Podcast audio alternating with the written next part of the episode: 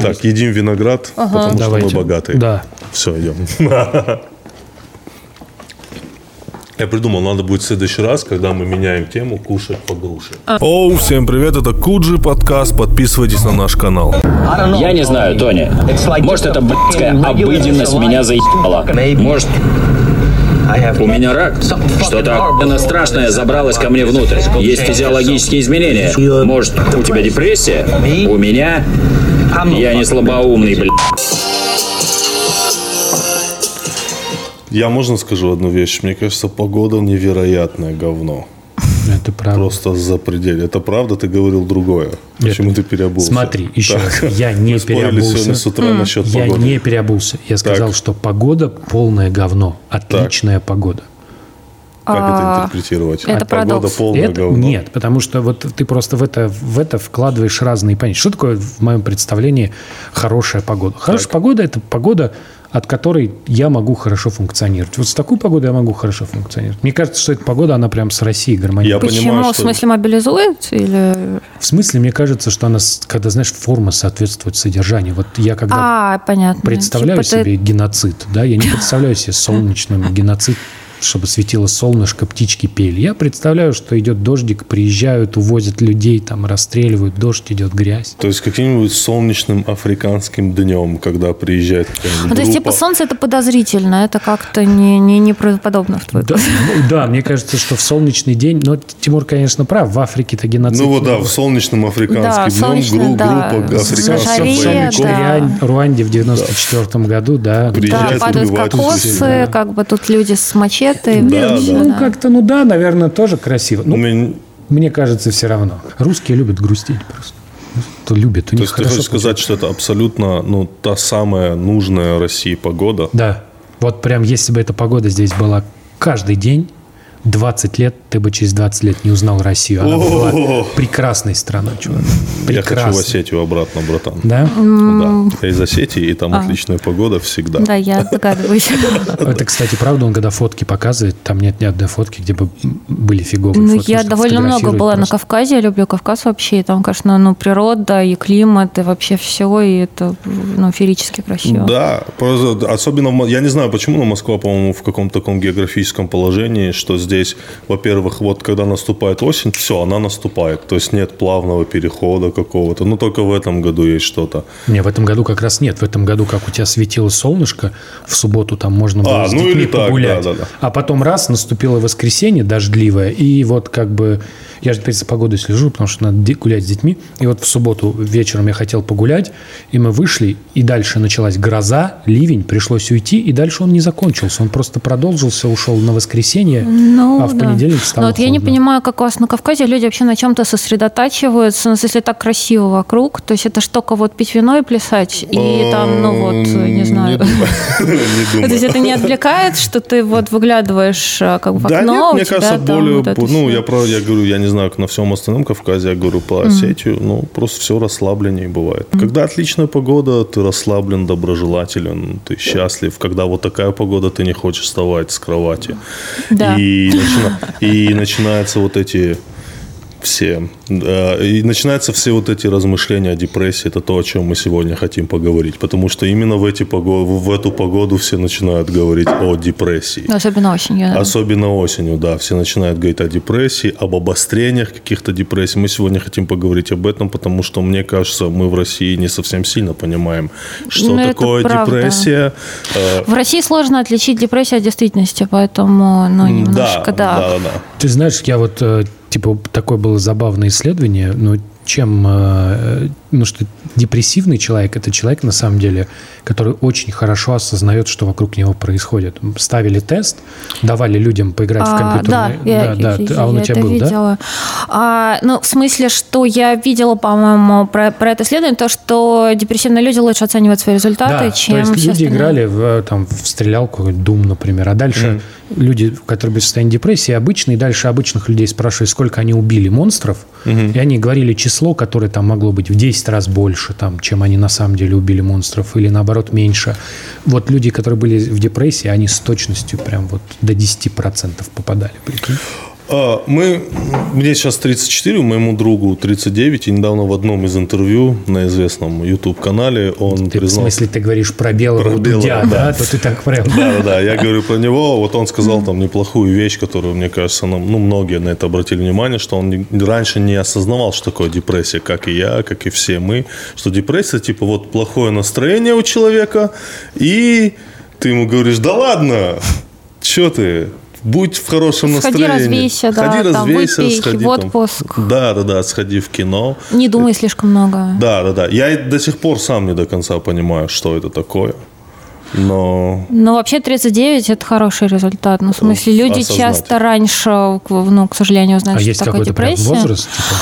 А ну, вообще есть склонность, да, то есть, ну, какие-то люди более предрасположены к депрессии, там в том числе есть какие-то генетические факторы, а, ну, то есть это, как обычно, зависит от сочетания факторов, то есть это и генетика, и какая среда, сколько у тебя стресса и так далее. Но обычно это, ну, типа молодые взрослые, типа лет с двадцати где-то. А может, ну, если у, тебя, если у тебя в целом есть склонность природная к депрессии, у тебя депрессия может начаться с двадцати. Но тут надо объяснить, да, понятно, что там многие подростки любят писать там, о, у меня сегодня депрессия, там, ну, то есть люди путают вот обычную грустняшку, да, вот когда тебе хочется Grumpy Cat где-нибудь запостить, и, собственно, депрессия. А чем они отличаются? Как их хоть? А, депрессия – это, в общем-то, медицинское состояние, а, оно даже... но имеет физиологическую основу, то есть мы обычно воспринимаем свои эмоции, да, и вот, ну, психологическое, как какие-то, ну, туманные эманации, которые, не знаю, что-то в моей голове странное, хаотичное происходит. А, но вообще у нас в голове есть мозг, да, у мозга есть своя физиология, есть обмен веществ в мозге, есть связь между разными нейронами, между разными участками мозга, и, соответственно, депрессия и другие психические расстройства, они происходят, когда у вас обмен веществ в мозге нарушается. Из-за этого нарушается координация работы разных отделов, ну, то есть есть процессы, которые отвечают там за возбуждение, за радость, там, за активность, а за человека... волю, за мотивацию и так далее. Есть процессы, которые отвечают за торможение всего этого. Ну, и, соответственно, у тебя, если у тебя нарушилась вот эта вот координация процессов, у тебя могут, ну, как бы, у тебя может включиться апатия, например, плохое настроение надолго вне зависимости от внешних обстоятельств. То есть ты можешь быть молодым, здоровым миллионером, и у тебя вот что-то поехало, там, обмен нейромедиаторов. А это прям физиологическая вещь. А как так получается? Ну, человек может дойти до депрессии, если ты говоришь, внешние факторы сказываются? Да, человек может. А тут интересная история, но что психике двойственная природа достаточно. То есть, с одной стороны, у нас есть, ну, то, что называется хард, да, как бы есть мозг, есть нейроны, есть биохимические всякие процессы в мозгу физиологические, а на это могут повлиять, ну, там, не знаю, всякие вещества, которые ты употребляешь, еда, ну, как бы очень генетика, как бы, ну, какие-то физиологические факторы. То есть, типа, факторы. Можно доесться до депрессии? Если у тебя, например, магния, каких-то веществ в организме не хватает, ты можешь, опять-таки, при склонности, как бы, у тебя это может повлиять на твое настроение. Вот. Или обычно витамины группы В и магний вроде бы упоминаются как самые такие вот важные, полезные. С другой стороны, мозг все время изменяется на базе опыта нового, да, то есть у нас опыт, он образует новые нейронные связи в мозге, мозг переобучается как бы с новым опытом, и, соответственно, ну, получается, что наш опыт, наши мысли, наши эмоции, там, тот стресс, с которым вы сталкиваетесь по жизни, он влияет и на физическую часть, то есть он влияет на то, как нейроны между собой общаются, mm-hmm. насколько они тоже координируются и так далее, и от стресса, соответственно, может нарушиться тоже биохимия в мозге, и, соответственно, может произойти депрессия. Вот. Но при этом принято считать, что вот, ну, для депрессии нужно какое-то тяжелое событие, да, там, не знаю, развод, чтобы уволили, бабушка любимая умерла, что-то такое. Угу. Но при этом бывает ситуация, когда, ну, как бы человек, например, у него много мелкого стресса, он накопился, при этом у человека ничего особенно не произошло, такого вот, ну, из ряда вон. Но человек ложится на диван и смотрит в потолок. Там день, два, неделю, месяц, а окружающие говорят, да ты чё, вот у меня на работе все тяжело, но я собираюсь, и я иду, да, у меня там, не знаю, с женой ссоры, но я собираюсь, и я иду, вообще мы все в России живем, типа соберись тряпкой, иди, поднимайся и так далее. А человек не может, потому что у него, ну, это как, э, как будто ты садишься в машину, жмешь на газ, и у тебя ничего не, не мотор не включается. Это примерно вот так происходит, да? Это да, вот то есть аналогия. У тебя просто определенные процессы, э, как бы это обычно связано не только с плохим настроением, есть набор э, критериев диагностических для mm-hmm. депрессии. То есть нельзя любое плохое настроение, как бы ты не можешь с любым плохим настроением прийти к психиатру и сказать, что у меня депрессия. Оно должно длиться дольше двух недель. А, и обычно плохое настроение – это не самая большая проблема. А, ну, то есть оно действительно сильно плохое, то есть часто бывает вот самобичевание, когда ты постоянно навязчиво самоугрызаешься, думаешь, что ты неудачник, что у тебя ничего не получится, что все безнадежно. А, но а, самая большая проблема – это то, что, во-первых, у тебя пропадает воля, как правило, воля, мотивация и чувство радости от жизни. То есть то, что тебя раньше торкало, оно не торкает больше. То есть ты, ну, как, бы, как будто, если там сравнивать, скажем, с едой, да, ты понимаешь, что яблоко вкусное, теоретически, но у тебя нет аппетита, нет чувства голода. Ты понимаешь, что тебе нужно, в общем, есть, чтобы, ну, как-то ты дальше mm-hmm. шевелился, mm-hmm. но для тебя нет разницы, там, съесть яблоко, съесть кусок мыла, лечь на диван и поспать, пойти, не знаю, на работу, выйти в окно. Ну, то есть для тебя все эти процессы не становятся достаточно равнозначными. То есть это такая вот, как бы, ну, эм, как будто все краски жизни, да, там, вот вкус жизни, вот драйв, вот это все. Вот эти вещи, они как бы исчезают в первую очередь. И это мучительное состояние достаточно, плюс еще депрессия может влиять на когнитивные процессы.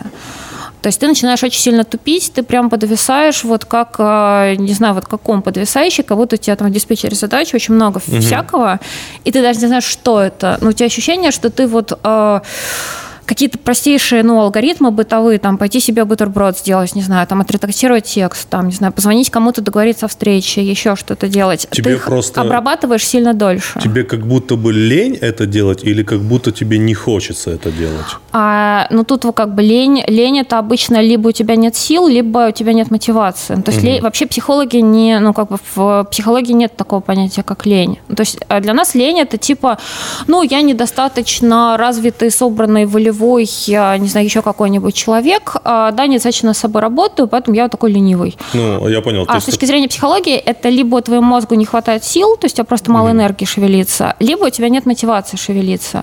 И вот в, в, в этом случае ты теоретически можешь помнить, зачем тебе ходить на работу. То есть, ну, мне надо ходить на работу, чтобы заработать денег, чтобы там не умереть с голода mm-hmm. и так далее. Mm-hmm. Но эмоционально у тебя ничего не подключается. То есть, у тебя вот не, ну, то есть вот мы же работаем на эмоциональных пинках, в принципе. У нас эмоции существуют, чтобы мы на них обучались, да, чтобы мы вырабатывали поведение, которое нам в целом полезно. Ну, с точки зрения как бы далеких времен первобытных, с, как бы, с которых мозг не особо изменился, но тем не менее.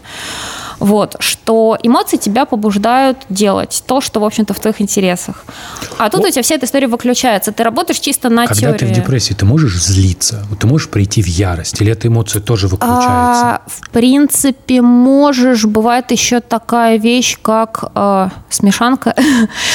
Но этот термин есть еще просто помимо депрессии. Э, среди расстройств настроения есть такая веселая штука – биполярное расстройство. Да, ну это вот, наслышано. Да, вот оно у меня есть. Я с ним живу. Это довольно весело. Это когда у тебя качели настроения, у тебя есть возможность выйти в депрессию, есть возможность выйти, наоборот, в гипоманию. Это когда у тебя всего с горочкой мотивации, воли, уверенности в себе, в энергии. Ты разговорчивый, ты веселый, тебе всего хочется, тебе все интересно, все такое вкусное и так далее. И у тебя как бы, ну, в организм качает без особых внешних причин, опять-таки, туда-сюда. Ну и там нет какого-то конкретного периода кача, да? То есть а это не... Конкретного, ну, у разных людей по-разному. А гипомания обычно от где-то от, ну, от дня четыре-пять длится, и там некоторых людей месяцами. Вот, депрессия обычно от а, двух недель, месяца, и тоже как бы, угу. вот, по-разному. А ты принимаешь а, что-то? Ты сидишь а, на каких-то таблетках? Периодически принимаю, когда дело доходит до... Ну, как, я довольно часто бываю в нейтральном состоянии. Угу.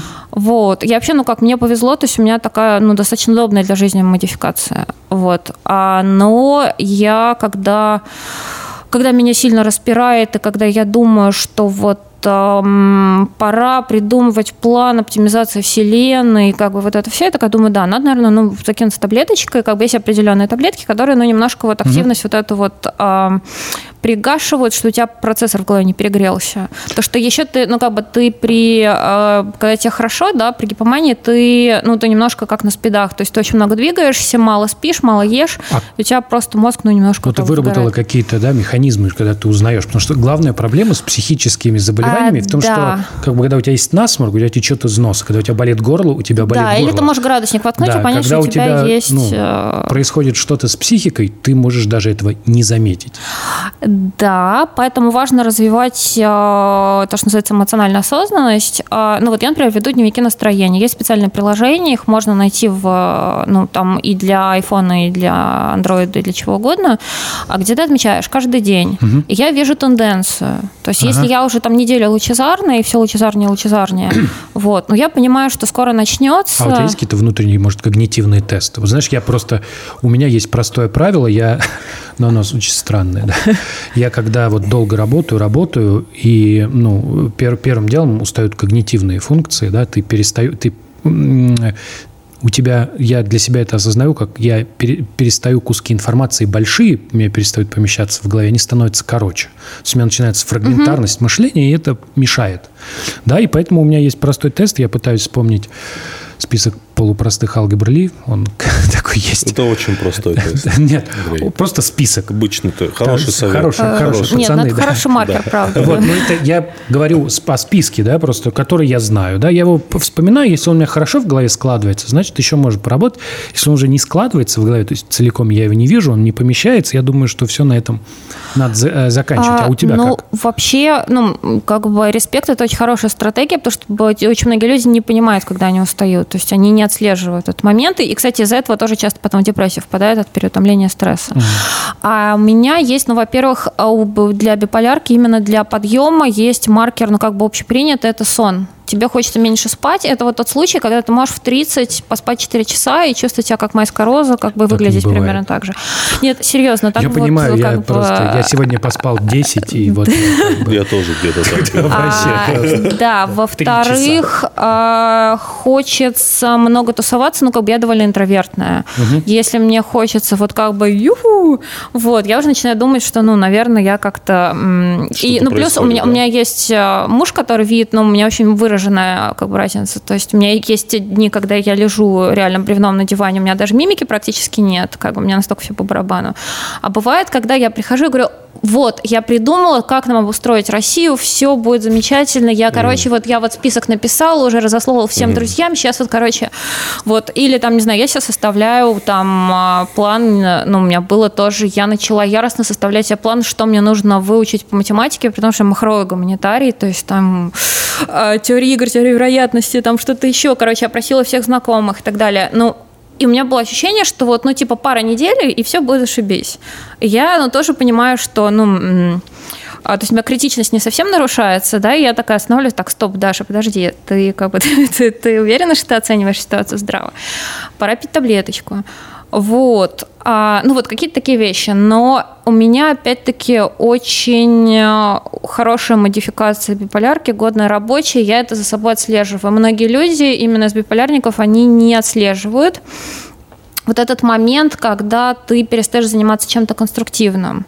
Вот, то есть на, ну, как бы на ранних этапах, ну, что ты можешь делать, да, ты можешь начать, ну, очень часто история генеральной уборки там в три часа ночи, это святое, да. Вот, а люди начинают заводить странных животных, а люди берут кредиты, люди чаще...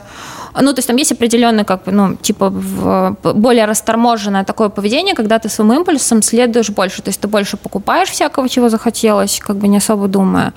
А ты больше, у тебя больше идей, ты принимаешь разные предложения, там всякие, обычно начинаются прожекты, я хочу выучить корейский, я хочу свой стартап, я хочу там что-то еще.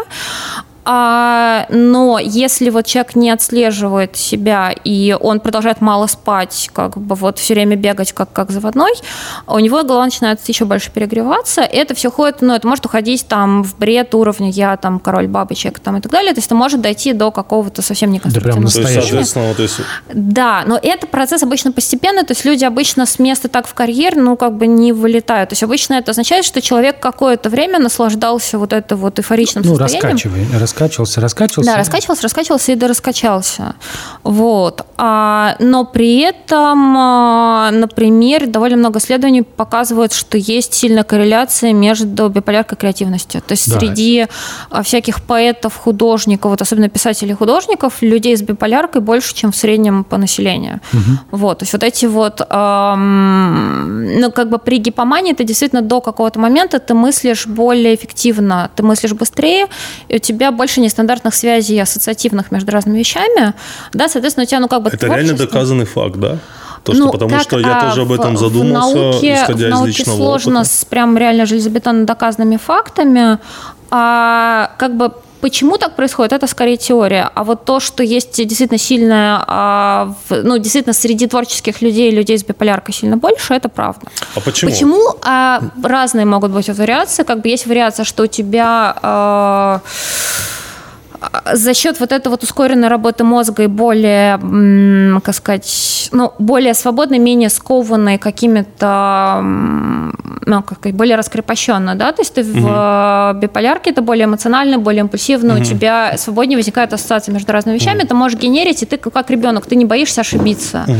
да, поэтому вариант, что ты что-то накреативишь, как бы он, угу. ну, может быть, больше.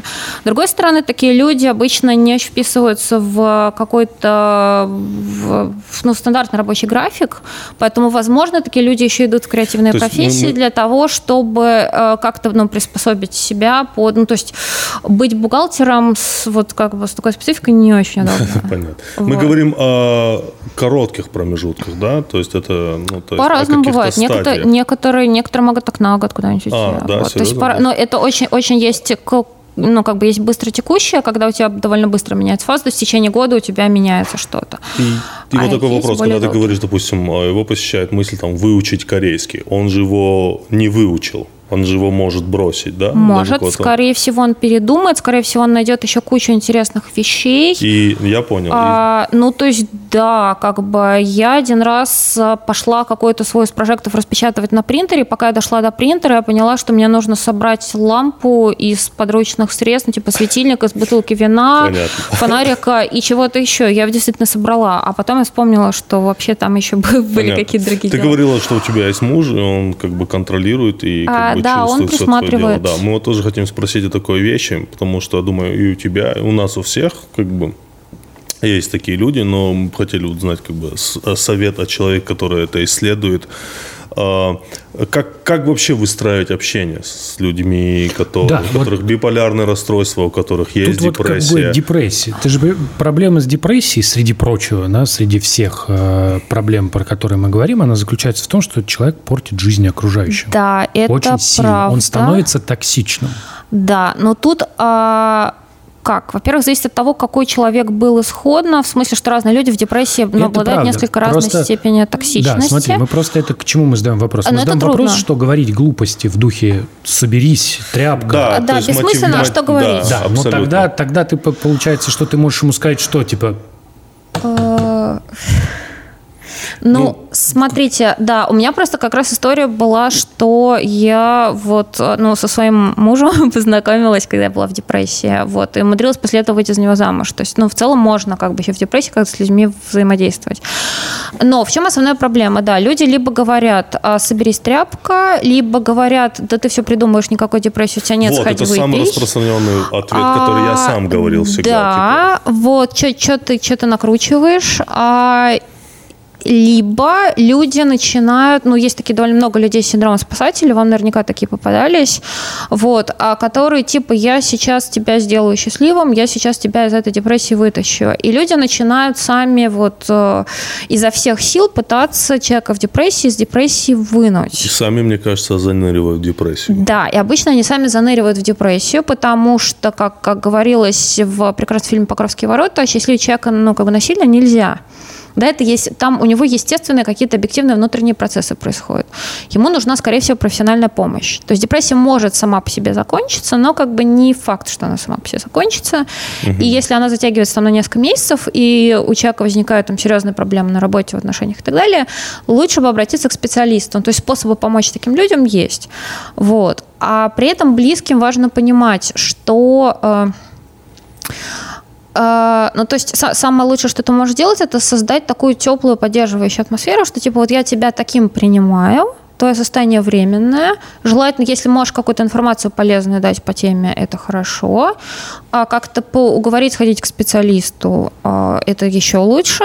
Но в целом эта история про то, что человек, в общем, все равно вылазит сам, но ты для него создаешь такую поддерживающую, но не обесценивающую, комфортную среду. А, возможно, упрощаешь ему какие-то бытовые процессы, да, потому что ну, для человека реально там иногда сходить в душ бывает проблемой. Да, то есть ты, ты ему, ну, то есть вот э, там у меня бывали истории, когда у меня депрессия была сильная, ну, то есть вот это уже на уровне лежания бревном, и муж меня, например, просто перекладывал на диван в э, гостиной и ставил какой-нибудь самый тупой сериал, вот на который мне еще хватало когнитивных способностей, типа «Теория большого взрыва».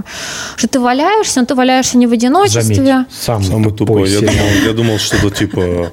Я не, Друзей, я не, не стесняюсь, хочу, не что мой обидеть. Любимый сериал «Друзья». А, нет, я тоже люблю «Друзей». Вот. А, но я имею в виду, что это двадцатиминутно, да, это понятно, семечки, понятно, это да. то, что у тебя мозг долго... Это не «Доктор Хаус», но совершенно не надо долго держать сюжеты, вот, да, вот это вот все. Ну, типа однокамерная комедия. Да, но ты, ты валяешься как бы бревном, да, ты, ну, в общем, способна порадоваться этому не можешь, но вокруг тебя какая-то жизнь... Тут где-то муж шастает, кот где-то шастает, тут, значит, Шелдон Купер там что-то говорит. Угу.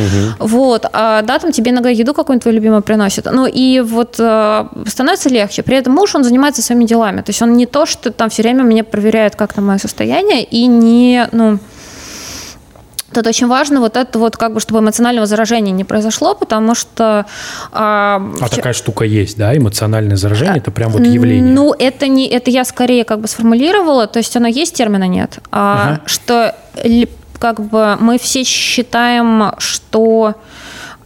Люди с эмпатией, они самые эффективные, да, потому что они сочувствующие, они типа тебе, если у тебя большая проблема, тебе человек с эмпатией сильно поможет. Угу. Но проблема, что если у человека развита именно эмоциональная эмпатия, то есть именно эмоционально он проникается твоими переживании, а велика вероятность, что он как бы, может слечь вместе с тобой.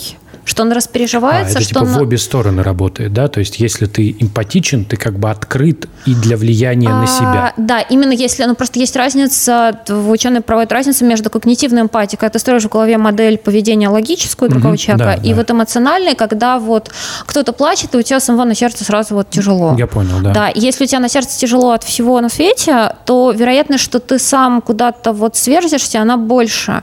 И таким людям нужно себя как-то останавливать, что да, мы близко близкий страдает, это плохо, но я именно для того, чтобы ему помочь, я должен себе чуть-чуть это... Ну, представьте себе хирурга, который будет рыдать над пациентом, ну, например. Да, понятно, да это да. не очень. А, поэтому, ну, вот у меня так происходило, как бы у меня есть такие друзья... не очень эмпатичны, именно эмоционально, то есть такие очень логического склада люди, вот, и иногда таких людей, вот, ты знаешь, что человек не перенервничает, сам не, не как-то не начнет страдать, никуда не встанет, он просто спокойно сделает то, что надо. Да, и поэтому вот тут вот, ну, вот как бы есть важный момент, что, да, поддержка должна быть, там дружелюбие, там теплая атмосфера, любовь и так далее должно быть, но при этом надо о себе заботиться, и вот ну, психологи любят сравнивать это с самолетом, типа надень маску на себя, да, как, как вот матери и ребенку, обычно взрослым и детям в самолете советуют. Знаешь, да. типа сначала... Если, произос... да, да, да, да, да, если да, происходит да. какая-то внештатная ситуация, потому что если ты не наденешь маску на себя, ты вырубишься, ты не сможешь позаботиться о ребенке. И такая же ситуация вот с людьми с психическими расстройствами, а их, надо сказать, очень много, примерно четверть населения по данным Всемирной организации Организация здравоохранения в течение Каждый жизни. Четвертый, типа. Да. В течение есть, жизни заболеет тем или иным психическим расстройством. Правильно ли понимаю, если все упростить, я все да, упрощаю это в этом шоу. Если все упростить, то в целом можно, типа, как будто бы ты не замечаешь происходящее с близким, но при этом ты ему помогаешь. А, нет, ну как, ты замечаешь, но ты не в, ну как бы не втягиваешься, то есть ну, ты наблюдаешь. Ты, типа... Я имею в виду, что бессмысленно на это злиться. Вот злиться бессмысленно, он не виноват. К сожалению, да, дело да, не да, в том, что он недостаточно... Да, ну, что это ты... химический процесс, да, который ты, ты никак не можешь контролировать. Да. Не... Как будто вот у тебя есть, короче, кипящий чайник. Ну вот условно говоря, я, я могу на своем примере сказать, ну как бы не на своем примере, применить пример какой-нибудь на себя. Вот у меня есть условная девушка, у которой условная депрессия, ей условно плохо, а ты условно думаешь, что это из-за тебя. То есть, а, и да, ты как нет. будто бы ты пытаешься помочь, ей это не помогает, ты начинаешь... А, вот. Да, тут, тут надо это скорее представить, как будто, не знаю, девушка гриппом заболела или чем-то еще. То есть, представляешь, это физическая болезнь. Да, да, да, я представляю это, потому что, как только я понял в какой-то момент, это было недавно, потому что это большая проблема в России, мы не можем принять психологические заболевания по типу депрессии, потому что депрессия для нас, это как будто бы для россиян, я еще с Северного Кавказа, это как будто бы какие-то слова из это фильмов. Слабость. Да, это, это слабость. слабость. Это, да, да, и это что как будто ты такой неполноценный mm. и какой-то вот, ну, не, не такой, как надо, да, да, да, да, поломанный да, да. Ну, типа, и так далее. Это то, о чем мы сегодня постоянно говорим. Соберись, встань, давай, беги, да. Но как да. только я понял, что это химический процесс, мое последнее выражение бывает, мое, мое последнее время, то, что я говорю всем людям, которые мне начинают говорить, когда у них плохо, плохое настроение по типу «Ой, у меня депрессия», я всегда и спрашиваю, это диагноз, клинический диагноз, ты была у врача, это диагноз? Нет. Тогда я ну, говорю... а, да, и в принципе, ну, несмотря на то, что все так боятся диагнозов, да, на самом деле диагноз сильно упрощает жизнь, то есть мне он жизнь упростил. Хочется есть... сказать, что лучше знание, чем незнание. Конечно, конечно. Да, конечно. Во-первых, во-вторых, это сразу ты понимаешь, что во всем этом есть логика, то есть, ну, ты не просто там какой-то, ну, да, в моем случае, в... поскольку из-за этих вот циклов настроения, да, и там я периодически велась как-то странно, не очень конструктивно, то есть то ты можешь общаться, то ты не можешь общаться, то ты эффективно работаешь, то ты очень мало работаешь, да, и, ну, то есть ощущение, что у тебя нету никакой предсказуемости в жизни, да, и, э, ну, я думала, что, ну, вот, как бы я человек такой какой-то, правда, недоделанный, а когда я поняла, что это диагноз, и что это не, ну, как бы объективное явление, это не связано с тем, как бы, насколько я стараюсь, угу. да, насколько я там стремлюсь угу. к саморазвитию, это насколько я зрелая вина. Личность, да, это, это моя как, вина. Как винить себя в том, что ты заболел гриппом, да, например. То есть моя ответственность в том, чтобы мою жизнь делать лучше, угу. даже на таких условиях, но это не моя вина. И, к сожалению, именно в депрессии люди склонны, многие люди не идут к врачу, потому что они думают, я сам виноват, я плохой, я все испортил, я отравляю жизнь себе и другим, я не заслужил вылечиться. И из-за этого люди тоже очень часто никуда не, ну, вот, не обращаются. И это очень тяжело. Поэтому я как раз считаю, что диагноз, ну, в нем нет ничего страшного. Но это как быть астматиком или быть там аллергиком. Или, но это там, хотя бы знаю, уменьшить разрушение вокруг. Хотя бы. Да, то есть... Кому надо идти? Вот кому надо да. идти? А, тут есть разные опции. А, есть опция психиатр, то есть это медикаментозное лечение. Uh-huh. Ну, то есть, во-первых, чтобы поставить диагноз, тебе нужно все время идти к психиатру. То есть uh-huh. а, человек без медицинского образования тебе не может поставить диагноз. Uh-huh. Он может тебя направить к психиатру, обычный психолог, но диагноз все равно ставит психиатр. А психолог – это человек без медицинского образования? Психоаналитик и психиатр – это разные это вещи. Это разные вещи. Психоаналитик uh-huh. – это психолог, это человек, который закончил психфак, uh-huh. у него нет медицинского образования, он понимает, как… Ну, то есть он понимает, как бы психиатрия же, она чем интересна? Она на стыке, ну, хардкорной науки, да, медицины и нейробиологии, и на стыке а, психологии, которая, в общем, довольно гуманитарная, и uh-huh. она имеет дело с нашим поведением, с, там, с мыслями, с чувствами, с какими-то вот, ну, с вербальными описаниями, да, там, каких-то процессов в нашей голове, не очень объективными, вот. А, и поскольку наша психика устроена, в общем, в, сложно, и действительно у нас есть как... физические процессы, типа у вас электрические сигналы между нейронами гуляют вот сейчас, когда вы со мной разговариваете, да, но при этом у вас есть какие-то мысли, настроения, ощущения и так далее, которые вы можете описать словами. И работать с психикой имеет смысл как бы с двух сторон. Угу. Вот. Но при этом а, ну, имеет смысл работать в комплексе. То есть, чтобы починить нейробиологию, хорошо принимать какие-то таблетки, ну, в смысле антидепрессанты. Все, ну, есть несколько поколений антидепрессантов, но они все так или иначе работают с нейромедиаторами, в основном серотонином. Они нормализуют обмен веществ в голове. Mm-hmm. То есть они не, как бы, не делают тебя принудительно счастливым, то есть это не наркота, не экстази, они просто тебе возвращают как бы, то, что ты утратил. Mm-hmm. Вот. А...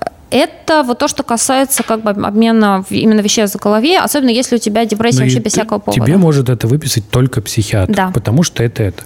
Это медицинская. Это медицинская история. Да. А, соответственно, когда ты идешь к психоаналитику, ты идешь к человеку, который, в принципе, понимает про дуальность психологии, да. Да, что там есть биологическая составляющая и небиологическая, и на самом деле он работает только с небиологической. Да, при этом они могут работать в тандеме. В тандеме. При этом бывает так, что психиатр получает дополнительное образование по психотерапии, терапии, угу. и есть, ну, как бы специалисты, которые одновременно тебе может выписать таблетку, одновременно разговаривают с тобой о смысле жизни. Угу.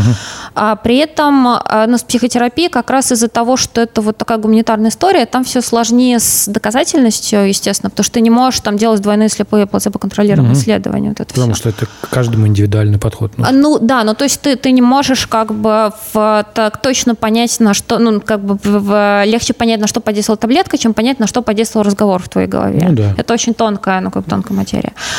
Но при этом, а, поскольку на Западе психотерапевтическая помощь, она включена в страховку, а люди, ну, в общем-то, на протяжении двадцатого века, там, двадцать первого, они пытались найти какие-то м, более эффективные способы психотерапии, угу. потому что страховая компания, ну, надо отправить, как бы, сотрудника, чтобы он быстро-быстро как-то более-менее пришел в себя. Прости, у меня и товарищ это... прям рассказывал, что он буквально три раза пропустил работу, после того, как расстался с девушкой, он работает в, в, в Вашингтоне, вот, и ему прям позвонил его начальник, сказал, типа, чувак, у тебя... ты, видно, какие-то психологические проблемы, угу. да? Это сказывается на твоей работе. Угу. Иди к, вот, иди к психоаналитику. Ну, вообще психологические проблемы, они экономики стоят миллионы долларов, на самом деле. То есть это, депрессия – это одна из самых для экономики, из самых э, больших проблем, потому что люди пропускают часы работы, люди работают неэффективно. И, ну, на самом деле, работодатели на Западе, поскольку, ну, как бы на Западе более здраво относятся к психическим расстройствам, работодатель сам заинтересован человека быстренько в чувство привести. И, соответственно, они искали какие-то алгоритмы, какие-то способы проверить, какая психотерапия лучше работает. Есть ветка когнитивно-поведенческая, которая, собственно, от нашего Павлова выросла, да, про то, угу. что эм, ну, как бы мы учимся все время на опыте, у нас формируется поведение, угу. да, и в зависимости от того, в какой среде ты растешь, ну, особенно когда ты ребенок, когда ты маленький, а, как бы у тебя есть, ну, позитивное подкрепление, негативное подкрепление, да, пряники и кнуты. И каждый из нас, он в зависимости от того, в какой он семье вырос и в какой среде, там, в каком детсаду учился, он получал пряники и кнуты за разные вещи. Иногда ты получаешь пряники и кнуты за какие-то вещи, но не очень здоровые. Угу. Да, есть семьи, где не принято выражать эмоции. Есть семьи, где тебя любят только когда ты достигаешь каких-то успехов, а если ты ошибаешься, тебя начинают дико ругать за любую ошибку. Да, есть там еще какие-то. И у каждого из нас обычно в личности есть какие-то вот такие вот перекосы поведенческие, что ты, если мы наши, ну вот как бы... Эм, А перечень наших способов поведения представим как коробку инструментов, да, вот очень часто бывает, что человек в любой непонятной ситуации, он берет один какой-нибудь молоток и фигачит этим молотком, как бы, хотя тут стоило бы взять отвертку, угу. например. Но он привык, что работает молоток, у него уже это как условно, ну вот условный рефлекс, у него это выучено. Молоток проще просто. Да, но он привычнее. Ну, и, он... То есть тебе когда-то повезло с молотком, а Молот, с отверткой просто не надо повезло. Ударить, а отвертку надо вставить, ну, крутить. Ну, в том числе. Ну, да. Типа тебе слишком... десять раз помог молоток, а потом ты столкнулся да. с шурупом, и ты такой, да. типа, ну чё? Чё, чё делать? Чё да. делать-то? Да, вот. да, да, да. А, и, собственно, когнитивно-поведенческая терапия, она позволяет как раз расширить вот этот спектр поведенческих реакций. То есть ты, если ты не умел эмоции выражать, ты учишься, ты понимаешь, что это, в общем, не страшно, и что от этого есть какие-то плюсы иногда. Да, если ты там был слишком тревожный, вот особенно со всякими тревожными расстройствами она хорошо работает, а, ну, как бы ты учишься спокойнее осознавать свои страхи, понимать, что они нерациональны, да, по-другому себя вести в страшных ситуациях. Угу. Если ты в депрессии, скорее всего, у тебя проблемы с самооценкой будут и проблемы с, ну, вот этими вот самобичеваниями, с такой катастрофизацией, мне ничего не получится, я неудачник, я всегда все делаю не так. И как бы тебя переучивают реагировать на стрессовые ситуации по-другому, более конструктивно. Угу. Да, то есть это не про вот копание, э, такой вот, ну, как мы себе представляем обычно психоаналитика, да, ты лежишь на кушетке и говоришь, вот, мама меня в детстве не любила, вот, поэтому там сейчас у меня что-то... Да-да-да, он как будто так. такой копается, а так-так, а что там папа? А, а папа вот так-так, да. а что там в это время да, мама? Что да, там да, в это да, время, да, ну, да, да. То есть смысл, это тоже, в общем-то, интересно, но это скорее как бы про э, самопознание, да, в чистом виде. То есть я ничего не имею против психоанализа, но это вот история типа, как бы, если я хочу поразматывать, вот поиграть в детектива, там, поразматывать клубки в своей психике, пожалуйста, но если у меня задача встать с дивана, выйти на работу, да, или там избавиться от панических атак, то мне хорошо бы использовать что-то, что меня там за несколько месяцев приведет более-менее в чувство. Угу. И вот когнитивно-поведенческая терапия, она все-таки, несмотря на то, что она работает с твоими зажимами, которые у тебя в психике с, обычно с раннего возраста, но она работает с ситуациями здесь и сейчас. То есть терапевт дает задание. У нас в России она есть? Да, полно. Да? На самом деле есть. То есть у нас как бы... Я нет, ходила... мы говорим о больших городах, нет? А... Да, с небольшими городами сложнее, но сейчас больше можно по скайпу заниматься. То есть мы вот сейчас московские, например, а это, типа, терапевты. Работает, самое, да? Что, да, самое, что мне становится, когда я об этом всем задумываюсь, что мне здесь становится страшно, потому что э, существует же такая теория, что депрессия – это все чуть ли не как будто бы участь таких... жителей крупных городов с нормальной экономикой. Успешных, успешных с деньгами. С деньгами. Да. Проблема первого мира, да. Да, проблема первого мира. Нет, то есть... на самом деле а, а, нету никаких данных, которые позволяли бы делать такие выводы. Ну, то есть а, в больших городах люди чаще обращаются к специалистам. Прости, Не, я, вот... а, я, есть... я смотрел TED про это. Я смотрел TED, и там вот выступал чувак, у которого вот была депрессия, он рассказывал, он про себя очень круто рассказывал, у него была мощная подача, у него заход был такой. Я, говорит, всегда думал о себе как об очень твердом человеке. Я, говорит, иногда думал, вот если бы я попал в концентрационный лагерь, я бы выжил. Вот я бы был одним из тех, кто выжил бы и потом вот это жил. Это самая, говорит, большая глупость, которую я слышал. Вот. Если бы я попал в концентрационный, я бы выжил. Выжил. Он да. говорит, вот у меня в один там год условно умерла мать, и у меня там э, закончились отношения, и ничего не произошло. То есть я не сломался, я продолжил жить. Но, но через три года меня накрыло, что я не мог прослушать, а это девяностые какие-то года, не мог прослушать просто то, что идет, вот э, сообщение, которое приходит мне на вот автоответчик. Мне просто казалось, что слишком много. Слишком много, да. Я не хочу это слушать. Вот. И он рассказывал, что в какой-то момент ему стало интересно вот именно про этот пункт, что все говорят, что депрессия – это что-то связанное с людьми, ну, богатыми. Вот. И он э, сделал проект, в котором они э, в каких-то неблагополучных районах Нью-Йорка организовывали психологическую помощь людям. Да? Ему говорили, что, ну, ты же понимаешь, что вот ты вот организуешь психологическую помощь людям, а им нужна там не психологическая помощь, им нужна там работа, там, им нужны какие-то такие вещи. Он рассказывал историю матери, да, вот у которой был муж, который ее, ну, женщина, у нее был муж, он ее бил, у нее были дети, она их терпеть не могла, она их отправляла в сад и забиралась под одеяло и лежала три часа. И потом он рассказывает, что когда с ней проделали вот это все, она походила на терапию, за полгода она смог... нашла в себе силы жизнь поменять. Она ушла от мужа, она стала больше общаться с детьми. И они стали жить лучше. Не потому, что они стали больше получать денег или больше зарабатывать. Они стали функционировать как семья, понимаешь? Вот. И это какая-то такая...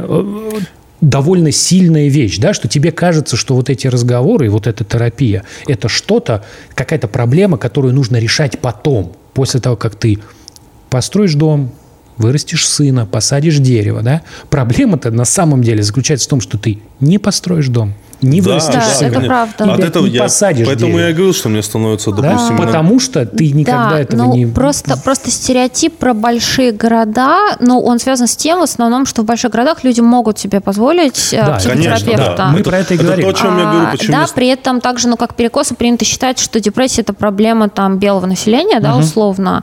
А, но при этом исследования показывают, что в том же, а, в тех же Соединенных Штатах, там афроамериканцы и латиносы, они страдают от депрессии, даже больше, но у них меньше принято обращаться, у них нет этой традиции. Да, там в Японии, в принципе, там вообще как-то поговорить о своих чувствах с кем-нибудь, это, наверное, супер, супер фриковатое поведение. Да, поэтому там такой высокий уровень самоубийств. Да, вот.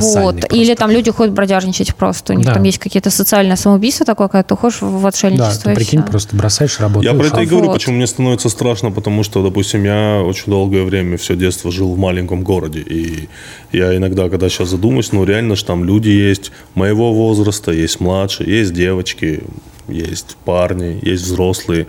И им, они же даже не имеют возможности подумать. Четверть. Ты прикинь, четверть. четверть да, да подумать них... о том, что с ними что-то не в порядке. А, да, но поэтому важны всякие какие-то образовательные проекты. И, ну, вот действительно, Skype, он дает возможность э, как-то... То есть я знаю там, например, очень хороший психотерапевтический центр московский, где там есть сотрудница, например, в Оренбурге, которая mm-hmm. по скайпу занимается, или, например, московские терапевты, психиатры.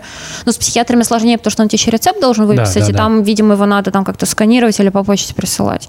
Но э, есть возможность, все равно, ну, появляется информация в интернете, хотя бы медиа начали говорить про это как про что-то нормальное, ну, причем даже такие, ну, медиа как бы не самые высоколобые, а там даже в глянцевых журналах появились статьи на эти темы. Что как бы показывает, что... Ну, в Инстаграме. Вот, что ну, у людей появилось больше доступа к информации, соответственно, человек может в интернете найти московского там, или питерского специалиста и с ним договориться там, как-то по скайпу. Скайп очень еще дешевле стоит. Вот. Плюс появляются всякие приложения для самопомощи. В первую очередь для тревожных расстройств, потому что они одни из самых там, распространенных. Вот. Когда панические атаки, как дышать, о чем думать, что делать и так далее. И я надеюсь, что вот эти вот, ну, как бы дистанционные решения, они частично все-таки как-то эту ну, проблему решают. То есть какой-то решают. Национальной программы пока не предполагается, да? А, то есть это то, о чем ты говоришь, не предполагается, внесение да. это в страховку и так далее. И так пока далее. Не предполагается, пока больше инициативы снизу, то есть например, в, ну, я знаю, что Кащенко очень много делает для вот, именно для образовательных каких-то вот проектов. Вот ты слышишь, слышишь слово Кащенко, да? Сразу как-то какие-то шутки, знаешь, начинают шевелиться э, ну, в сознании. Вот да, настолько, ну... настолько мы к этому так относимся, что когда ты слышишь слово Кащенко, сразу вот прям да. хочется пошутить. Слушай, я про себя могу сказать. Мне до сих пор, хотя я понимаю всю серьезность проблемы, ага. о которой мы говорим, мне до сих пор, потому что, видимо, я сам лично, моя психика с этим не сталкивалась.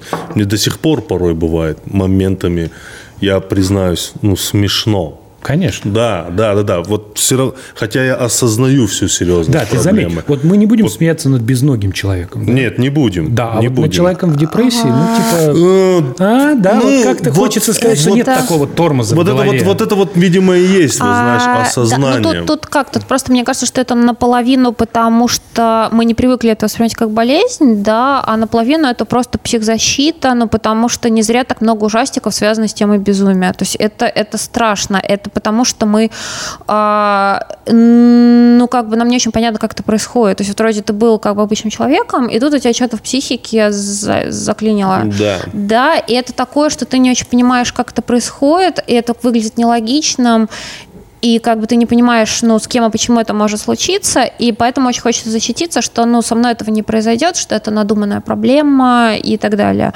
Вот. А, но при этом, вот, слава богу, по мере развития нейробиологии, да, ну, как бы еще до полного успеха далеко, но, по крайней мере, мы начали понимать, что этих расстройств есть как бы логика. Ну, теперь появились есть... пруфы, ты можешь сказать, да, что вот пруфы, это мозг больного ты можешь, человека, ты можешь, посмотрите. Да, ты, ты можешь там какой-нибудь позитронно-эмиссионный томограф там использовать, и, и вот тут вот светятся какие-то участки мозга, да, которые не должны светиться так. Угу.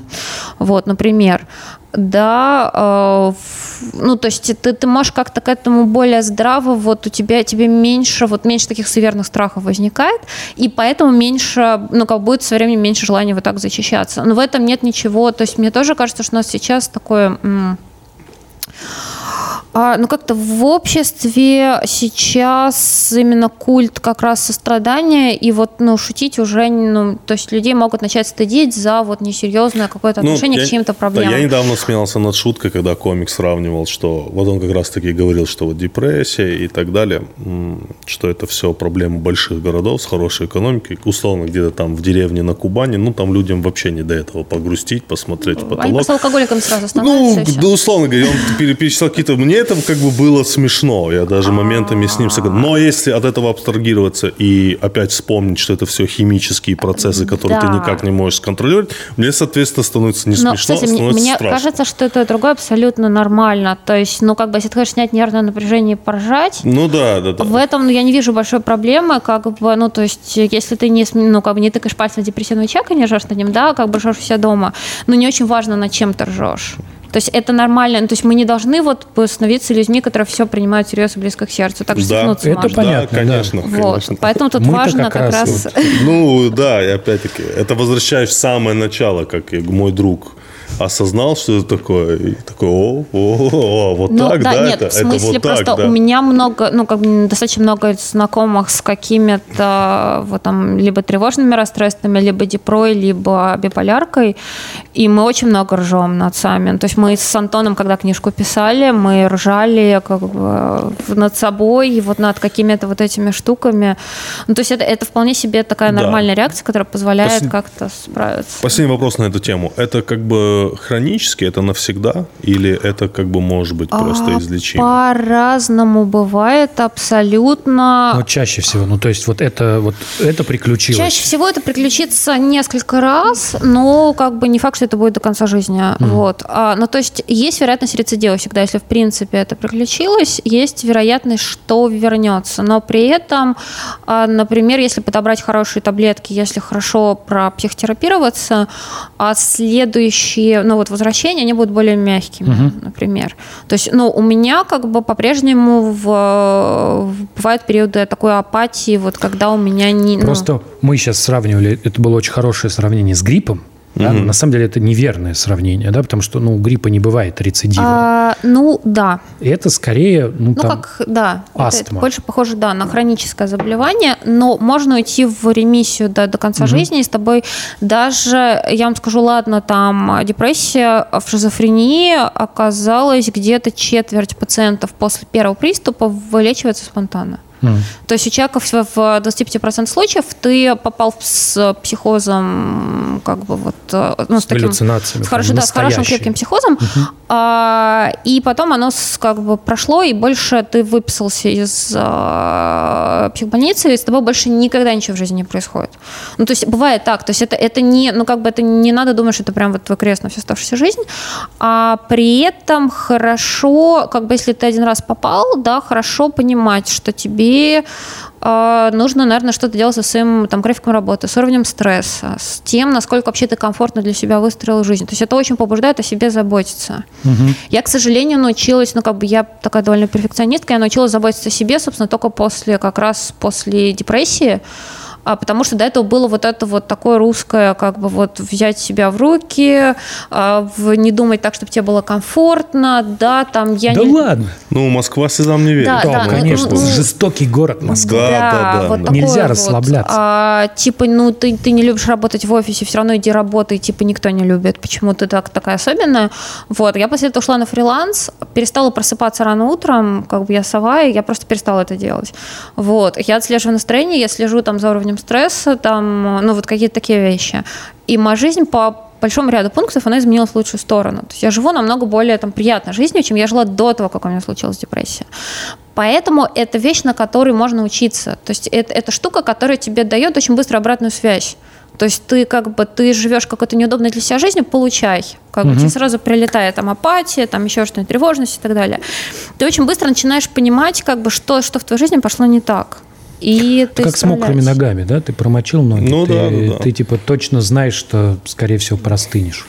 Ну да, то есть ты, ты если ты учишься вот отслеживать какие-то закономерности угу. своих реакций на, как, на, на собственный образ жизни, а ты можешь, ну, как бы, свой образ жизни сильно изменить к лучшему. Вот. И это возможность. То есть к этому можно относиться не только как к какому-то проклятию, но и как к возможности. Я понял. Я недавно задал себе вопрос, почему люди смотрят порно. Хороший вопрос. Понятно, что мы этим вопросом задавались к твоему приходу, потому что вторая эта книжка у вас про секс. А, да, да а люди смотрят... Порно может считаться психотерапией, скажи? А, скорее нет. А... Порно – это деструктивный элемент нашего общества? А, зависит. А, смотри, а, ну, сейчас примерно объясню, как это работает. А, вообще любовь к порно нас как раз здорово отличает от животного мира, потому что, ну вот как мы выяснили, пока писали книжку, например, мастурбирует довольно много животных разных uh-huh. видов. Uh-huh. Вот, там дельфины, белочки, uh-huh. летучие мышки, uh-huh. вот, лоси даже. Дельфины. Дельфины. Меня uh-huh. белочки в этом списке смутили. А, дельфины да. используют uh-huh. для этого живых белочки, угрей, и невинные. Когда я об этом узнала... Ты сейчас вот эту часть а ну-ка. пропустил. Да, дельфины используют для мастурбации живых угрей. Живых угрей используют да. дельфины. У них же нет рук, они не дотянутся.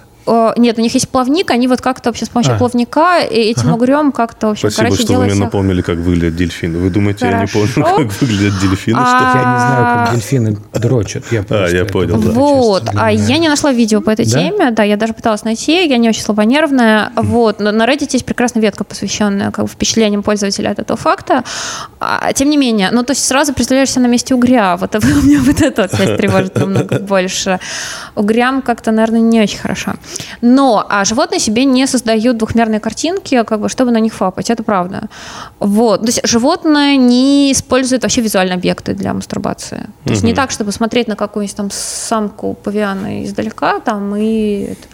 а человек это делает, а, потому что может. И при этом для нашего мозга нет особой разницы, какая сексуальная активность. То есть для мозга порно выглядит примерно так же, как если бы ты с живой женщиной развлекался. А при этом за сексуальную активность ты получаешь плюшки от системы вознаграждения, потому что размножаться – это клево. А для самца размножаться, ну, как бы лучшая стратегия – это осеменять все, что движется. Потому что тебе, ну, как бы тебе дешево стоит размножение, ты, как бы, ну, кончил, закурил, дальше пошел. Ничего и... не стоит вообще. Да, ну, то есть рублей. Тебе не надо, ну, ладно, как бы мы не имеем в виду социальные все ритуалы, но мы, там, если говорить… Усилия, энергия. Усилия, энергия, да, тебе не надо вынашивать девять месяцев, вот это потом воспитывать, и вот это вот все, а, соответственно, ну, чисто эволюционно, как бы твой мозг немножко запрограммирован на то, чтобы э, ну, как-то вскидываться на изображение новых голых женщин. Вот. Поэтому мужчины чаще залипают на порно, чем женщины. Ну, потому что у женщины гораздо больше, э, ну, не, не только связанных там с э, гендерным неравенством, да, а чисто биологически женщине надо сто раз подумать перед тем, как согласиться спариваться с каким-то самцом, потому что ей потом, ну, как бы очень много геморроя на много месяцев, и, ну, нужно очень хорошо понимать, что это за самец и какие вообще перспективы. Угу. Вот. А как бы, ну, мужчин, соответственно, вот эта вся система вознаграждения, она очень хорошо реагирует именно на новизну партнерш, а в порно у тебя бесконечная перспектива, да, потому что ты можешь, ну, как бы, очень много всяких разнообразных штук Я увидеть. про это думал, я думал как-то, вот ты представь, что ты живешь в восемнадцатом веке, вот сколько в жизни ты мог увидеть голых баб? Вот сколько? Пять? Ну, я просто... Это учитывая то, что там люди жили до четырнадцати лет. Ну, до двадцати, старики, старик. То есть ты такой стоишь, вот тебе ты старый двадцатилетний дед, и ты этим вот пятнадцатилетним говоришь: я, чуваки, в вашем возрасте уж пять баб видел. Пять голых баб разных, не одна и та же. Не пять раз одну, понимаешь? Это, представляешь, пять. А потом время идет, и вот сколько там, вот, например, ты видел голых баб? Вот, учитывая картинки. Сотни? Тысячи? Тысячи ведь, наверное, да? Ты видел ну, тысячи голых баб. Сейчас просто вообще баб. Понятие «увидеть голую женщину» можно через секунду. Еще как? лет там двадцать назад, когда у меня было там, сексуальное созревание, увидеть голую женщину было в чуд... любом виде. Это было чудо, да. Сложнее было. Намного ну, сложнее. Ну, не чудо, да. но сложнее. Нет, я сейчас через две секунды могу увидеть голую женщину. В семнадцатом веке ты реально, ты видел голых баб больше, чем вся Франция, понимаешь? Все французское войско выходило на Столетнюю войну, и ты видел голых баб больше, чем они. То есть, э, исходя из исследований, мужчины любят смотреть порно больше, чем женщины. Потому а... что я думал, что порно любят смотреть все. Допустим, Нет, вот продавщица смотреть... в продуктовом, она тоже любит смотреть порно. Любят условно. смотреть все. Ну, в смысле, реагируют-то на порно все. Ну, как бы размножаться всем, в общем-то, ну, как бы мозг приспособлен реагировать на угу. сексуальные сигналы. Угу. Но а, в чем разница? Во-первых, для мужчины новизна важнее, чем для женщины, потому что для женщины никогда не было оптимальной эволюционной стратегии, как бы работать на количество партнеров. Ну, то есть для мужчин может брать количеством, да, самец Homo sapiens там в какие-то исторические времена он мог, ну, просто как бы один оплодотворить кучу самок и заиметь кучу потомков, это просто выгодно. Да, женщине выгоднее найти самые лучшие гены и кого-нибудь покладистого, кто бы их воспитывал, и там, ну, как бы там другие стратегии. А поэтому новизна женщине не очень важна, ей не очень интересно, что было больше мужиков разных. То есть вряд ли женщина будет вот прямо смотреть и искать как можно больше разных вариантов там порно на... То есть ключевой код порно – это новизна для нас, а, да? Для, для мужчин. Именно для мужчин, да. Вторая угу. история – это про то, что э, женщина по-другому воспринимает э, сексуальное возбуждение, она меньше, меньше его осознает. Было прекрасное совершенно исследование, очень известное, э, австралийское, австралийского психолога Мэридит Чиверс, когда э, в, было четыре группы э, подопытных. Это гетеросексуальные мужчины, гетеросексуальные женщины, геи и лесбиянки. А им всем крутили, э, им поставили специальные, ну, как бы замеряли их сексуальное возбуждение двумя способами. По опроснику, просто обычному, где они сами оценивали, и измеряли прилив крови к гениталиям непосредственно. Есть, оказывается, такие приборы специальные. Uh-huh, uh-huh. Плазмограф или как так называется. А и дальше им крутили картинки. Мальчик с девочкой, мальчик с мальчиком, девочка с девочкой, обезьянка с обезьянкой. А, и что произошло? Мужчины реагировали в соответствии со своей ориентацией и, ну, как бы, то есть гетеросексуальные мужчины реагировали только на мальчика с девочкой, ну и на лесбиянок, наверное, вот. А в гомосексуальные мужчины реагировали на мальчика с мальчиком. Угу. А, и на бумаге, и по прибору. А женщины на бумаге реагировали, как полагается, в зависимости типа от ориентации. Да, то да. Есть, типа, угу. А по прибору они реагировали вообще на все, даже на обезьянок. Вот, то есть при этом, ну, как бы на самом деле физиологически женщина реагирует на вообще любое сексуальное изображение, даже как бы, ну, не своего вида. Но осознавать вот эту реакцию она может только если это, ну, как бы, эм, если это кошерное достаточно изображение. То есть если это с, как бы... Красиво снятое, красиво сделанное. Нет, но или... я имею в виду, что... Если это проходит внутренние фильтры, да? Вот да, у тебя это есть... должно проходить внутренние... То есть у женщины больше внутренних фильтров на то, кто-то, кто такой приемлемый сексуальный партнер. Потенциальный муж. Ну, то есть если в порно потенциальный муж, она реагирует хорошо? А, типа, там типа... не совсем... Ну, что такое потенциальный муж? Концепция, как бы муж, концепция мужа появилась довольно поздно. Угу. Да? У женщины есть э, два варианта. Ну, как бы из-за того, что женщина долго вынашивает ребенка, да, она не может брать количеством, надо брать качеством. А, но у нее есть из-за того, что ребенка надо опять-таки выращивать долго, как бы у нее есть две стратегии, причем они, ну, как бы такие противоречивые. С одной стороны, тебе нужны хорошие гены для ребенка. Угу. А хорошие гены для ребенка с точки зрения эволюции – это такой маскулинно выглядящий мужик с мощной челюстью, симметричным лицом, спортивной фигурой, как бы вот это вот все. И, ну, скорее всего, агрессивным поведением. А, скорее всего, агрессивным и импульсивным, и не очень, как бы, заботливым поведением. А при этом с точки зрения э, вынашивания ребенка, да, для того, чтобы вырастить, ну, полноценного Homo sapiens, нужно много времени, ресурсов, и тут нужен самец, который бы тебе как бы помогал вкладываться, заботиться и так далее. Вот, собственно, для, для вот этого в том числе... То есть, ты просто, прости, сейчас рассказала вот идеальный пост из Инстаграма, знаешь.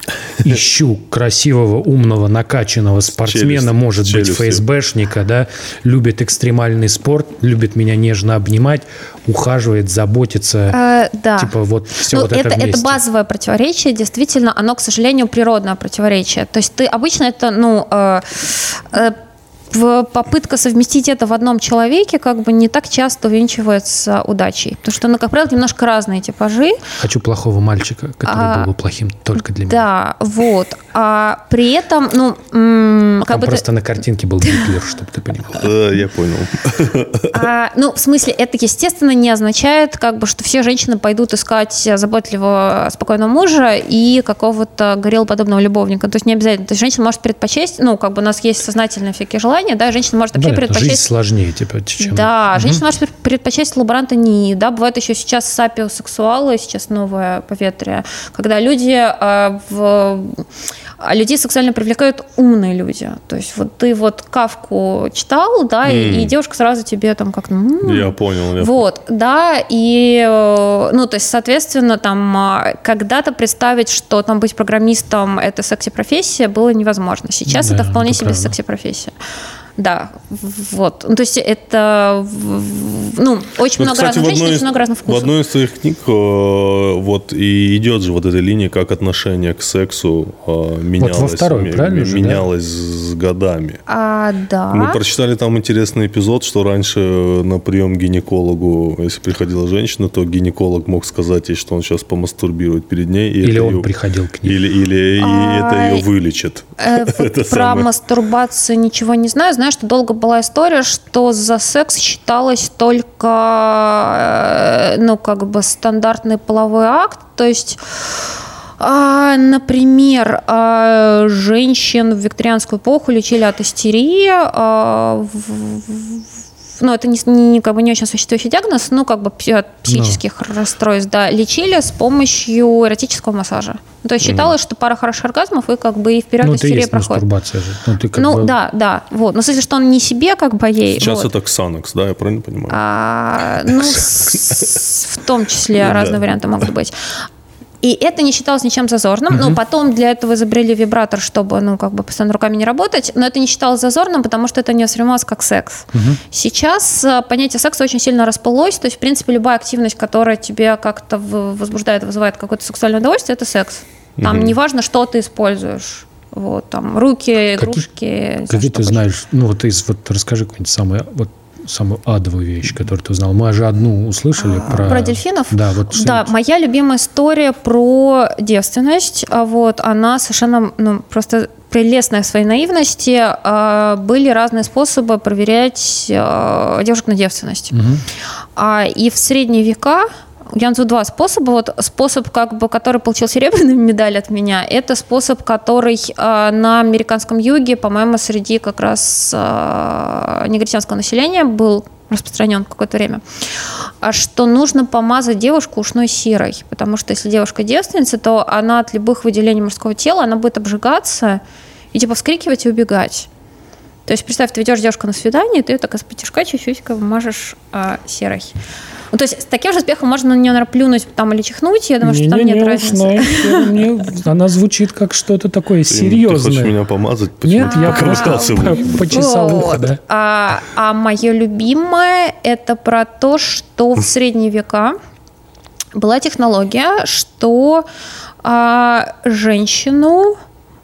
ну, там, без исподнего, сажали над какой-то курильней с благовониями, и потом принюхивались к ее дыханию, ну, потому что они думали, что там как бы вот между вагиной и ртом, видимо, там сплошной туннель, там сквознячок а, гуляет, он зак... а, он и, типа, закрыт. У тебя, у тебя дым, как бы он снизу поднимается наверх, и ты принюхиваешься, ну, поскольку тогда еще Колумб не привез табак, они в обратную сторону не гоняли, они не гоняли. гоняли только снизу вверх.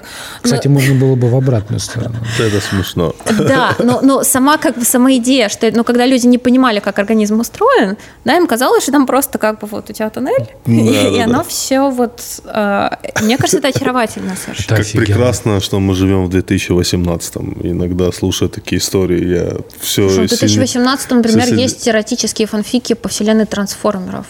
Так, так, типа так. Судорожно вентилируя, он сдвинул пластину на груди, там, Бамблби, и там, не знаю, у них Где? заискрились электроды, там, и что-нибудь. Это пишут. Ну, в смысле, есть эротические фанфики по Рику и Морти, например, по мультику «Не чудовищные». Это я понимаю. А, окей. На вкусах не спорят. Да, я шучу. Ты сейчас плюнула меня просто в душу. Я... Чем-чем? Бамблби? Да, нет, про Рик... Я не хотел этого знать. Знаешь, это было лишнее знание. Прости. Вот лишнее. А главная проблема, что теперь я не смогу этого забыть. И как бы... Ты же понимаешь, что ты вот... Чем плоха, плоха такая история? Ты вот это сказала... Ну и что ты думаешь? Разумеется, в голове закрутилось. Да, то есть там не, это не та информация, которую ты а, м, хорошо и положил. Слушай, знаешь, меня, типа, меня так же типа было с дельфинами. Надо, надо, надо белое вино с вот рыбой. И ты такой, м, хорошо, ты, у тебя нет там рыба. Меня, кстати, не вино. удивляет вот это все. Тема ну, с животными. Ладно. Они же как бы, ну, первее нас появились. Или люди думали, что мастурбировать придумали мы. Нет. Люди же, да, ну, как бы были животные, да, они все придумали до нас. Да, причем сделали это лучше. Потому ну, что как, видимо, угрями. Понимаешь? Ну, вот, понимаешь, да. Но это творчески, как минимум. Да, да это да, вообще да. неплохо. Ну, спонсор нашего сегодняшнего выпуска «Банк. Точка». Вот. У нас стандартная интеграция, не такая, как у всех. Нам обычно вот задают вопрос какой-нибудь. Вот. И вопрос от точки – это вопрос про бизнес. Что для вас бизнес? Вот скажи, как вот зарабатываешь ты на книжках что-то? Или как это вообще а, работает? На книжках зарабатываю очень мало. То есть, ну, не этот бизнес для издательства. Для меня это скорее как самореализация. Да? Я получаю роялти, то есть какой-то процент от продаж, он небольшой. И... Но в целом ты работаешь на себя в этом а, смысле, да? Да, но я вообще фрилансер, и, ну, как раньше занималась журналистикой, потом мне это надоело, и сейчас я делаю очень разную работу, но она обычно описывается вот тем, чтобы что-нибудь такое интересное нагуглить, структурировать, сделать какой-то ресерч, угу. и потом это все красочно, как бы простым языком описать. Вот. И, ну, то есть это разные заказы, и, ну, соответственно... Как ты вообще вот думала так... когда-нибудь, да, что ты будешь вот сама себе хозяин? А, Просто я ты так раньше... расскажешь, это, это не выглядит как решение, как цель, к которому ты шла. Это выглядит, как ты в какой-то момент ты улучшала свою жизнь в связи с вот, ну, сложившимися обстоятельствами. Из одной из, одной из улучшений просто получилось такое: я не могу работать на кого-то, моя жизнь будет нормальной, если я буду работать на себя. А, да, я почувствовала, что это дает, ну, гораздо больше свободы, это, во-первых, и... А... Ну, в этом есть какой-то элемент азарта. То есть то, что ты за себя отвечаешь, да, ну, как многие люди боятся, да, гора- гораздо проще идти и работать на какого-то вот дядю, да, потому что там, ну, понятно, что надо делать, и не надо каждый раз заново искать заказы, придумать, что ты будешь делать и так далее. А, но а, вот для меня в этом есть азарт, а, ну, да, типа вот сделай свою жизнь под себя. То есть, например, я с тех пор, как я ушла на фриланс, я вообще не занимаюсь тем, что мне неинтересно. То есть вся моя работа – это в целом монетизировать мое любопытство. Я гуглю то, что меня прикалывает. Ну, то есть, соответственно, слава богу, то, что меня прикалывает, прикалывает еще других людей, uh-huh. поэтому у меня есть заказчики. Но в целом я копаю то, что мне самой интересно, я читаю книжки, которые мне самой интересны, научно-популярные, то есть обычно это связано с какими-то научно-популярными вещами, да, ну или там вот какой-то такой информацией познавательной. Вот. То есть я просто копаюсь во всяких интересных штуках, потом ржу с друзьями над всем этим, потом задаю как бы вот тексты, получаю за это деньги, вот. И вот это вот ощущение, когда ты делаешь какую-то, ну, нудную, бессмысленную работу, вот, у меня просто деньги очень плохо мотивируют сами по себе, мне скучно. Я просто скажу про себя. Я вот очень любил работать на дядю. Мне очень нравилось приходить на работу в определенное время. А потом заканчивать и все? Нет, я никогда не заканчивал и все. А. Я всегда уносил работу с собой домой, но мне нравилась вот эта структура. Мне нравилось, что у меня нет проблем, которые типа выше, выше тех проблем, за которые мне платят, чтобы я их решал. Да?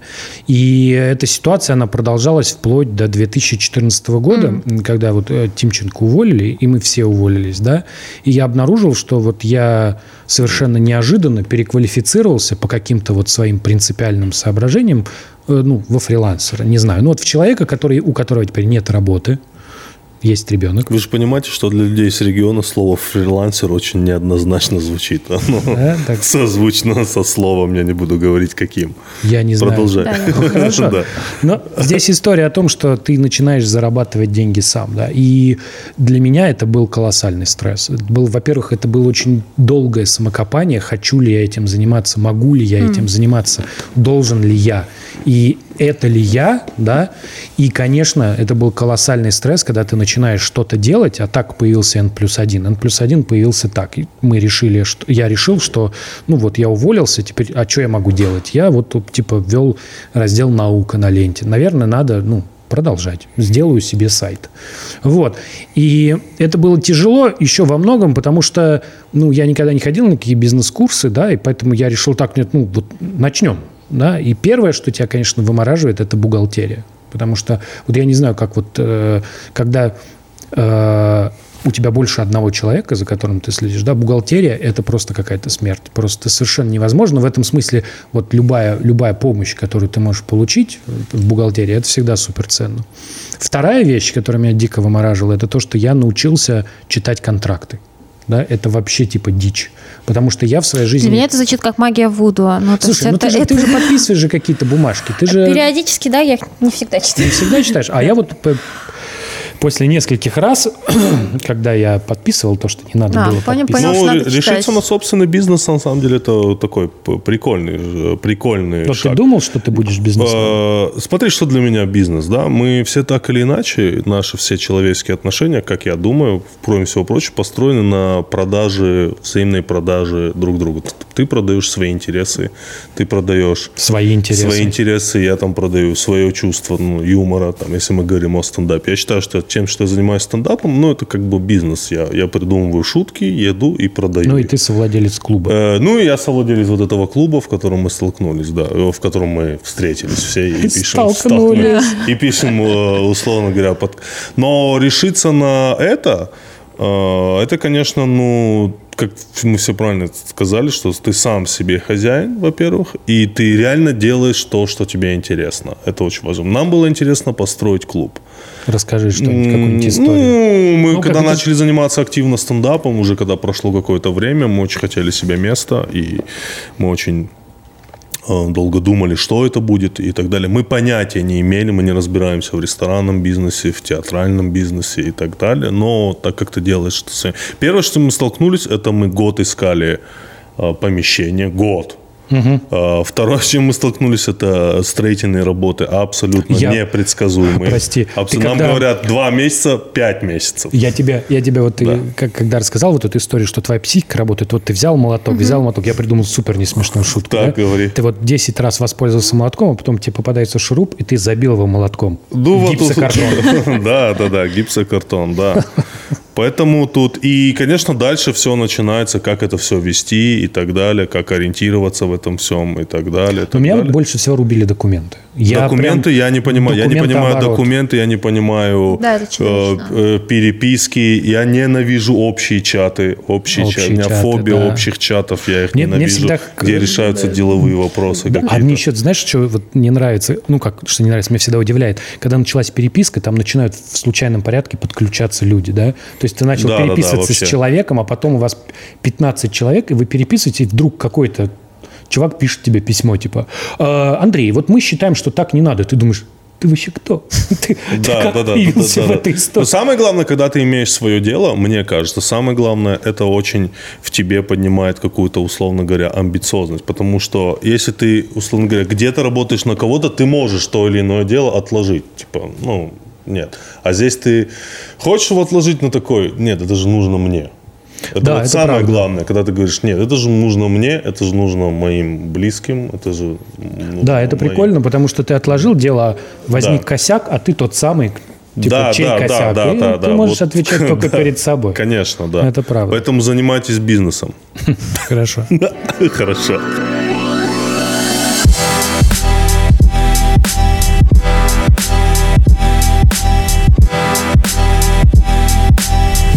Спасибо тебе большое, все, что до нас дошла. Спасибо, что надеюсь, что еще придешь нам было к нам. Очень было интересно. Очень интересно. Да, как-нибудь еще обязательно позовем.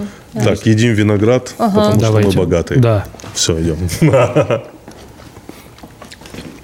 Я придумал, надо будет в следующий раз, когда мы меняем тему, кушать по груше. А. Когда ты придешь к нам в следующий раз, мы сделаем три темы, и когда мы типа а, стоп-тему, мы кушаем по кусочку груши. Не, по целой груши. Стоит три груши, стоит три груши, а потом да. они исчезают неожиданно. Только внимательный зритель заметит, что груша исчезла. Да, окей. Все, спасибо огромное. Было невероятно круто.